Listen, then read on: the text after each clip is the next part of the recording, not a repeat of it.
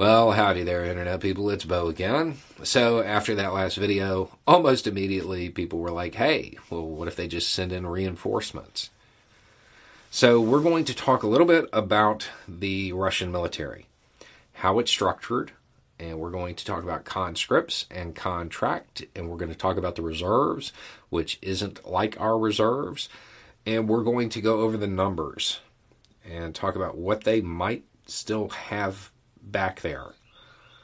Okay, so we'll start with the contract troops. They're like our military. Volunteers want to be there, at least somewhat. And uh, historically, they have somewhere between 350,000 and 410,000. Okay. These are the people that make up the core of the Russian military. They're the elite units, they're the paratroopers, the VDV, and then they make up the the core of the other units. The other units then get filled in with conscripts.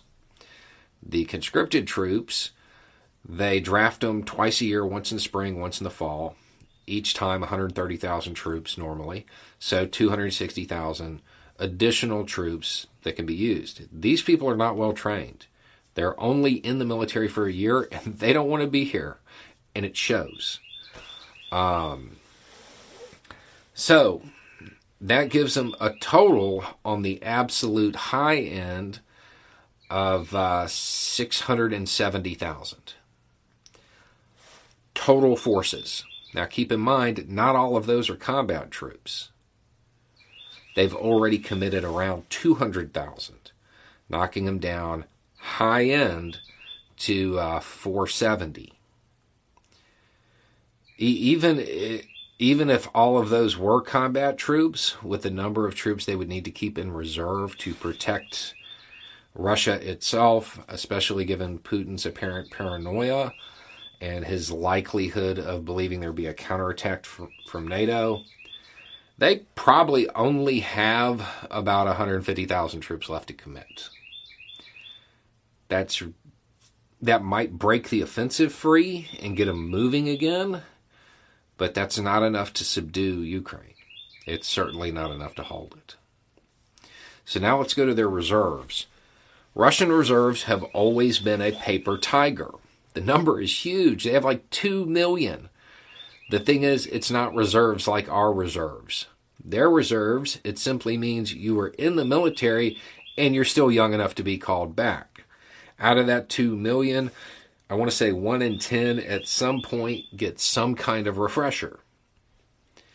As far as reserves like we think of, people who actually go and continue to train, you know, one week in a month, two weeks a year type of thing, out of that 2 million, it's about 5,000. They don't have it. They don't have the troops. Um, they're going to have to call up a lot of troops to get anywhere in Ukraine. They're they're going to have to call up a whole lot more troops.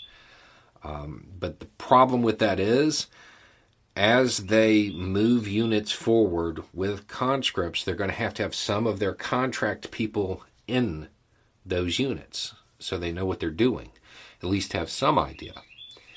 As they burn through those, eventually they're they're going to run they're going to run out of people that know what they're doing. Um, they they don't have the numbers. It's math at this point. They they do not have the numbers. If they did a giant call up, they could get them trained up in four months or so um, to the standard that they have, which hasn't been successful at, at this point, as far as